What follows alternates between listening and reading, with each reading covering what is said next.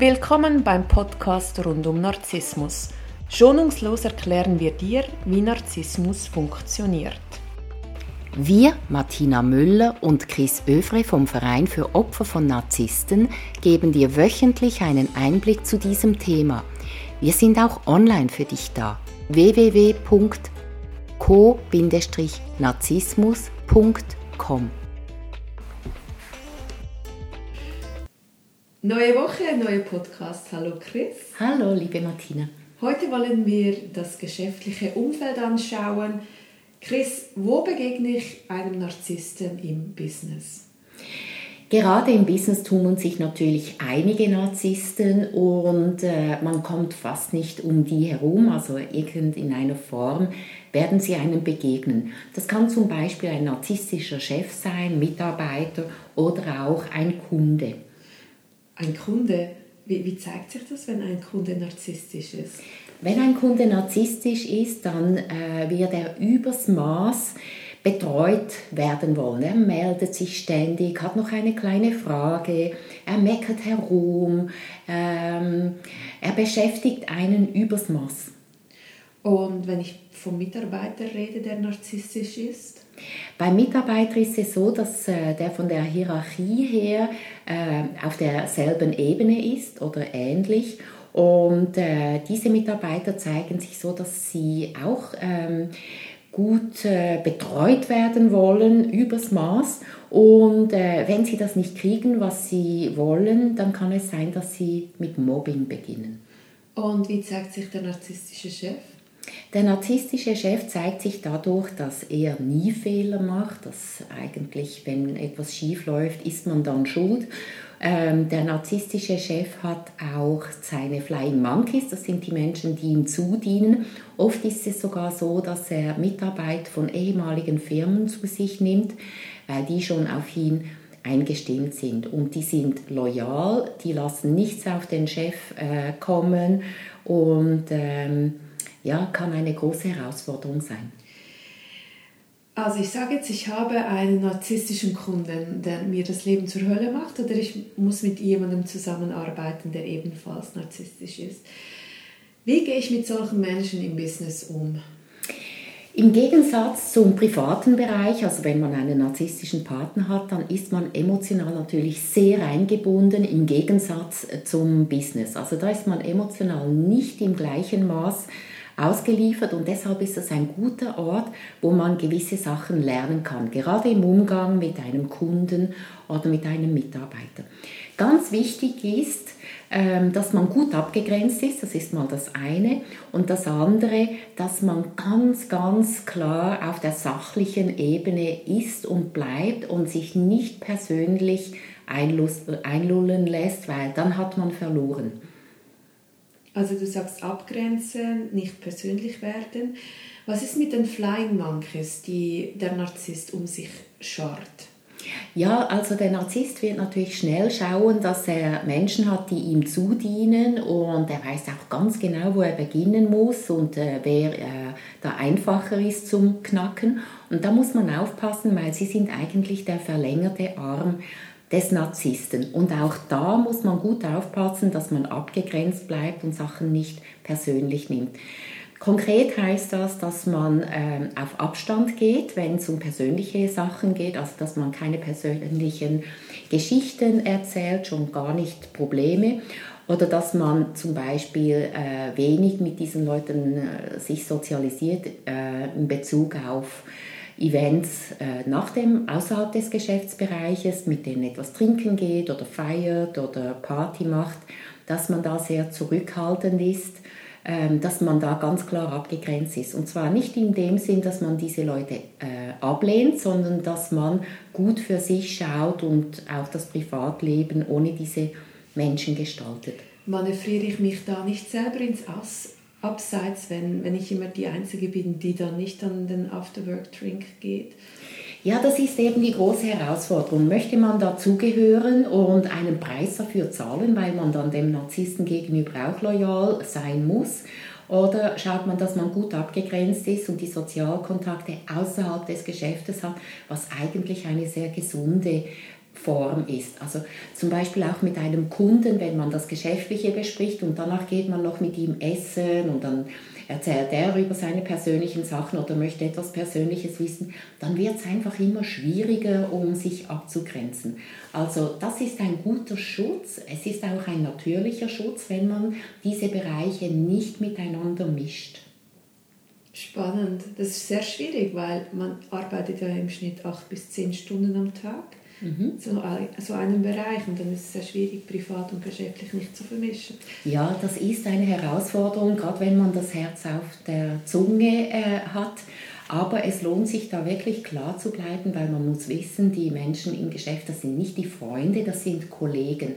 Und die Freunde sind woanders. Die persönlichen Dinge bespricht man woanders. Und es ist gesund, wenn man das gut auseinanderhält, was dem Narzissten nicht unbedingt äh, gefallen wird. Also er wird auch sagen, ja, du, du kommst nie mit uns mit und passen wir dir nicht. Und wenn man sagt, doch, absolut, alles in Ordnung, aber ich habe meinen privaten Bereich, für mich ist es wichtig, dass ich mich zurückziehen kann. Wie, was mache ich bei Kunden, die immer motzen, bei narzisstischen Kunden? Ja, auch hier ist es wichtig, dass man sich gut abgrenzt. Also die melden sich ständig, die haben ja meistens nicht so viele Freunde, die langweilen sich und dann beschäftigen sie diejenigen, die sie beschäftigen können. Und äh, wenn man klar abgegrenzt ist und jemand ruft zum Beispiel täglich an, dass man sagt, ich finde das gut, dass Sie diese Punkte bemerken. Bitte notieren Sie diese und wir treffen uns wieder dann und dann offiziell und dann besprechen wir das miteinander. Es geht nicht darum, den Narzissten zu erziehen, sondern es geht darum, klar aufzuzeigen, ich stehe zur Verfügung dann und dann und da stehe ich nicht zur Verfügung. Man darf dann ruhig, auch wenn so jemand am Wochenende anruft, einen Anruf nicht entgegennehmen. Dann ruft man am Montag an und sagt, ich habe gesehen, Sie haben versucht, mich zu erreichen. Ich nehme ich, äh, das Telefon nicht ab während des Wochenendes, dass das einfach geklärt ist. Aber wenn ich so einen ganz wichtigen Kunde habe, der narzisstisch ist, und dann habe ich auch ein bisschen Hemmungen, da dann so ganz klar Grenzen zu ziehen, weil es ja unter Umständen ums Überleben im geschäftlichen Sinne geht, wenn der abspringt. Das ist wichtig. Und da ist es wichtig, dass man eben nicht auf die persönliche Ebene geht, sondern ganz freundlich sagt, da und da stehe ich Ihnen gerne zur Verfügung, aber nicht vorher und nicht nachher und auch nicht zwischendurch. Und äh, es ist sowieso nicht gesund im Business, einen Kunden zu haben, einen einzigen, der so groß ist, dass es ums Überleben geht. Und da geht es darum, wirklich zu akquirieren, zu schauen, dass man noch mehr Kunden hat. Der möchte vielleicht auch exklusiv sein und, und sagt, ja, ich bringe Ihnen so viel Umsatz, Sie brauchen keine anderen. Dass man da sagt, mir ist es wichtig, immer auch im Kontakt zu sein mit anderen, damit die Abhängigkeit nicht so groß ist, damit man sich frei fühlen kann und eben nicht unter Druck, dass man so jemandem dann dienen muss, bis hin zu, zur Versklavung. Und wie verhalte ich mich beim narzisstischen Mitarbeiter, der, der mir womöglich ähm, die Papiere aus dem Drucker entfernt und mich anfängt zu mobben. Mhm. Wie gehe ich mit so jemandem um? Ja, also die Narzissten haben ja gerne ihre Flying Monkeys, da, da sind sie sich sicher, die sind loyal. Und dann haben sie diejenigen, die sie quälen und dann haben sie noch diejenigen, denen sie neutral gegenüberstehen. Und wenn man da schaut, was sind das für Leute, denen sie neutral gegenüberstehen, und das sind dann wirklich diejenigen, die sich nicht auf persönliche Kämpfe einlassen. Sobald man ähm, wütend wird oder äh, ausfällig äh, und die Wut auch zeigt, die ja auch berechtigt ist, dann hat er gewonnen, weil der Narzisst ist in diesen Spielen einfach sehr viel stärker. Und das ist sein Spezialgebiet. Also wenn man da neutral bleiben kann, dann lässt er einen mit der Zeit in Ruhe. Wenn man dann merkt, dass zum Beispiel ähm, ein äh, Papier verschwindet oder Dokumente, dann muss man sich schützen, indem man gut aufpasst. Also man druckt etwas aus und geht direkt zum Drucker oder steht in der Nähe. Da muss man einfach strategisch vorgehen. Und das ist denen dann irgendwann zu mühsam und sie lassen einen in Ruhe. Aber es ist ganz wichtig, dass man da klar bleibt, dass man stark bleibt. Das ist eine Herausforderung, aber es ist ein guter Ort, um, das zu üben und zu lernen. Was ist eine gute Ressource, damit ich diese geschäftlichen, narzisstischen Spiele gut überstehe? Es ist ganz wichtig, dass man im privaten Bereich gut für sich schaut, dass man Rückzugsmöglichkeiten hat, dass man nach draußen geht in die Natur, dass man Freunde hat, also wo man dann wirklich sich auch austauschen kann, wo man sein darf. Es ist anstrengend, wenn man da äh, so aufpassen muss. Es ist halt auch ein Ort, wo man sehr viel lernt, Persönlichkeitsentwicklung. Ähm, vielleicht überlegt man sich auch, den Job zu wechseln. Aber man muss wissen, solchen Menschen begegnet man überall wieder. Und deshalb lohnt es sich, das zu lernen, äh, damit umzugehen und sich mit der Zeit auch entspannen zu können in dieser Abgegrenztheit. Wie gehe ich übrigens mit diesem Rufmord um, der der, der Narzisst ja gerne macht, wenn man dann einmal eine Trennung ähm, durchgeführt hat? Sagen wir mal, dieser absolut üble Kunde, von dem kann ich mich dann endlich mal trennen und der zerreißt sich jetzt den Mund über uns als Firma Gibt es da irgendetwas, wo ich mich ähm, schützen kann oder stärken kann, damit mir das nicht so nahe geht? Ja, also das ist natürlich klar, dass einem das nahe geht. Äh, vor allem, also man hat vielleicht nicht damit gerechnet und das ist dann hart und brutal. Und da äh, sollte man auf sich selbst vertrauen. Man weiß, man hat einen guten Job gemacht, äh, andere Kunden sind sehr zufrieden. Da kann man zum Beispiel auch schauen, dass die einem eine gute Bewertung geben. Und eines muss man wissen, diese Menschen sind ja äh, bekannt für ihr Verhalten, mehr oder weniger sichtbar. Und wenn Sie mit drei äh, Firmen zusammengearbeitet haben und äh, die werden dann alle kritisiert, also die Menschen sind ja nicht blöd und merken dann auch, dass es vielleicht an dieser Person liegen könnte. Da muss man genügend Selbstbewusstsein haben, auch wirklich einen guten Job machen, wo man auch spürt, doch, ich habe mein Bestes gegeben und das hat auch eine Ausstrahlung und ähm, viel stärker, als man manchmal denkt. Also da darf man schon selbstbewusst auch damit umgehen.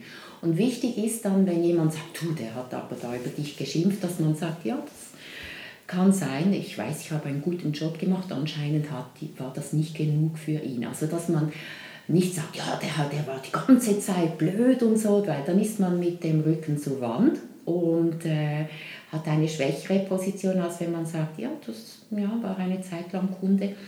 Äh, unsere Wege haben sich getrennt. Absolut okay. Also, dass man auch damit sehr entspannt umgehen kann. Und beim Chef?